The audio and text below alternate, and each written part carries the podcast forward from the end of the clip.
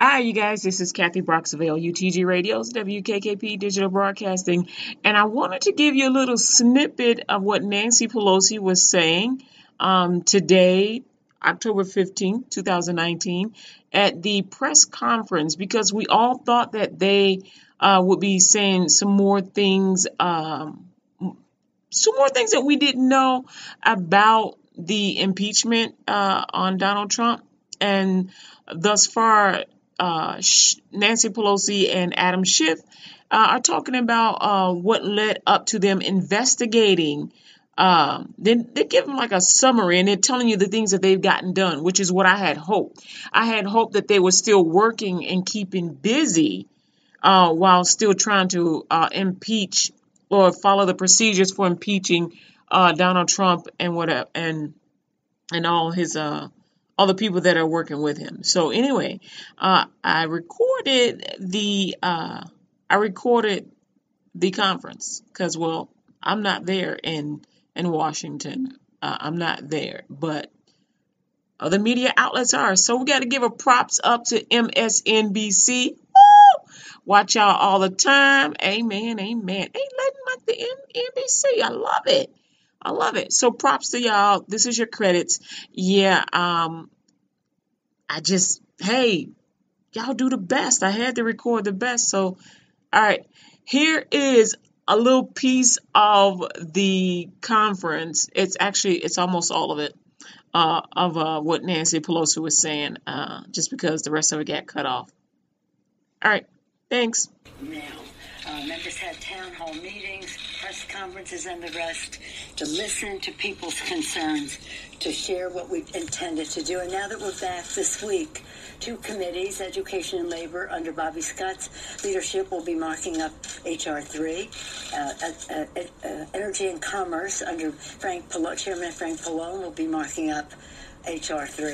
And Mr uh, Ways and Means Committee, Mr. Neal will, Chairman Neal will be having a hearing on the bill this week and marking it up next week. So we're really going down a path of passing legislation that will be transformative in the lives of the American people for what it will save them and what it will save the taxpayer as well.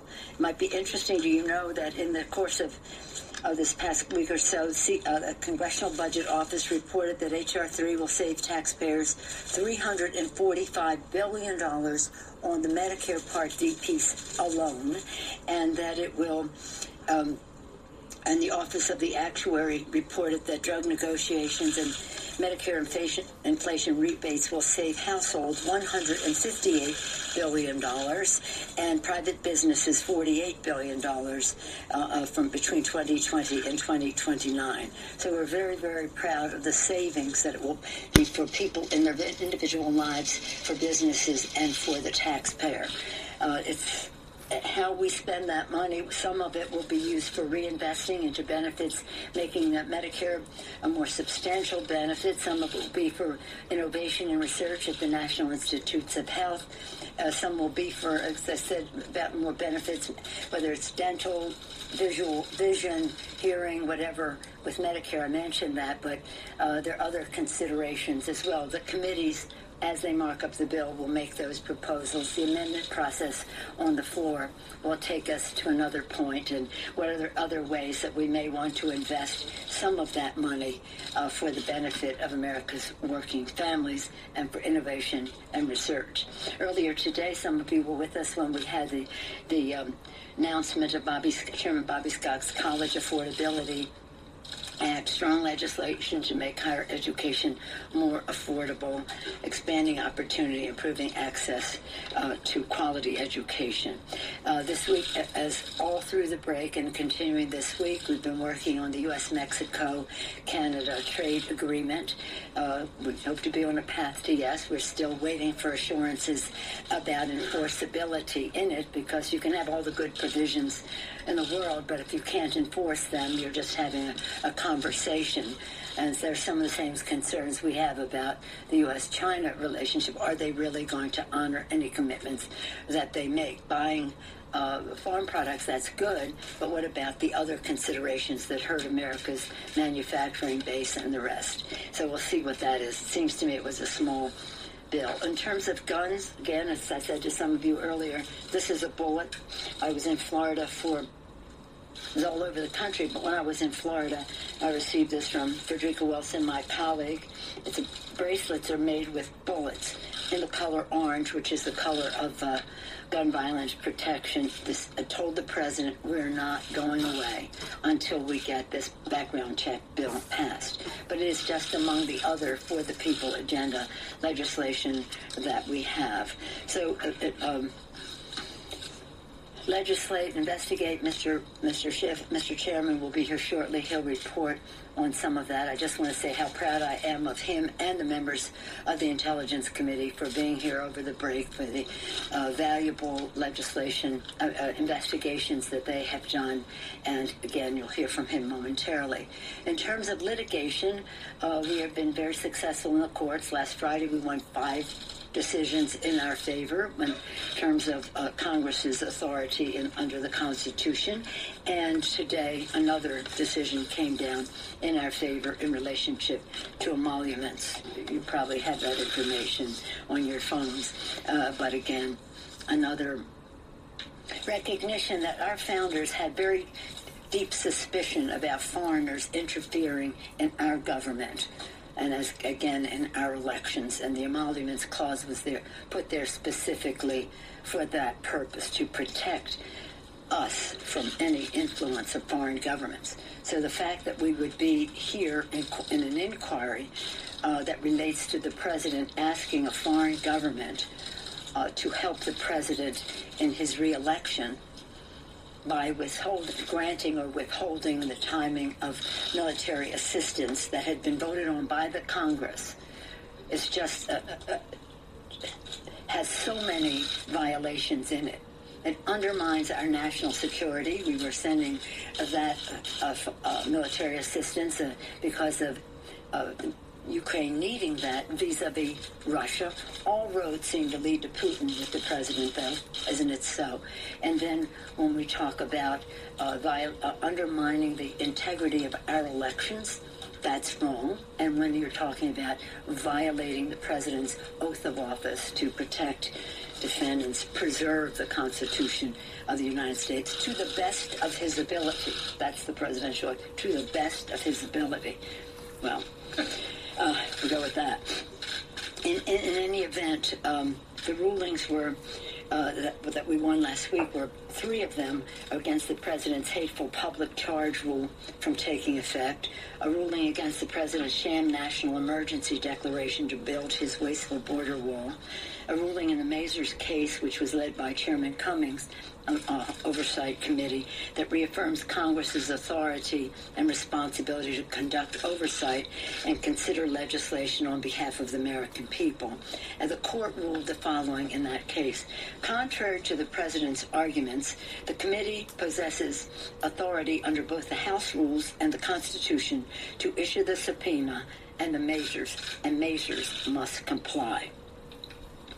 So uh, again, five victories on Friday, one today in terms of, uh, in terms of emoluments, but that that uh, just happened. We just had a meeting with our caucus to um, be brought up to date on where we are on um, uh, our legislative agenda. Uh, as I mentioned, we're legislating. We're litigating, we're investigating, and leading that for us is our very distinguished chair of the Intelligence Committee, Mr. Schiff, who's just completed voting and will join us here. Speaker doesn't vote unless it's a tie, so I have that letter. Unless you have any questions about our legislative agenda. Can you bill? The which one? Uh, you spoke to Senator Graham about a Turkey sanctions bill to return from the Syrian invasion. Had a statement of Leader Schumer saying. Yeah, we, we spoke about uh, some sanctions bills and also about having uh, legislation, a, a, a, joint resolution, House Senate, bipartisan, uh, to um, oppose the president's decision about uh, about Syria. Uh, hopefully we will have we'll, we'll take some of that up this week and and Mr. Eliot Engel is leading the way for us under the Foreign Affairs Committee. Uh, the I'm hopeful that the I mean I think Senator Graham kind of fell back a little bit. I don't know his language got a little weaker. I don't know what happened with the White House, but hopefully he's still where he was in the conversation that we had. Is that we would have a bipartisan bill to oppose the president's decision, terribly dangerous decision, and that we would have legislation with strong sanctions in it against uh, Turkey. Uh, the uh, president gave a green light to Turkey to go in and commit this humanitarian disaster onto the Kurds, making us an untrustworthy ally, and then had a wet noodle for for um, his sanctions, which just were not up to the task. So that's where we are. Excuse me, Mr. Chair. Thank you, Madam Speaker. I wanted to give you a brief update on the investigation. Uh, in the last uh, couple of weeks, I think we've made dramatic progress in uh, answering some of the questions surrounding that July telephone call between President Trump and President Zelensky, in which the President of the United States uh, sought to coerce a vulnerable ally into uh, conducting, uh, I think, what can best be described as sham investigations involving his opponent uh, and into involving a debunked conspiracy theory about the 2016 election. We have learned that call was not in isolation. There was a great deal of preparatory work that was done before the call. There was a lot of follow up work that was done after the call. Um, and we have learned much of this thanks to the courageous testimony of State Department officials um, who have been put in an impossible situation by the administration, and that is urged not to comply with the law, urged not to comply with a lawful subpoena by the U.S. Congress, and they are doing their duty. Um, and people should make no mistake about that. They are doing exactly what they are required to do.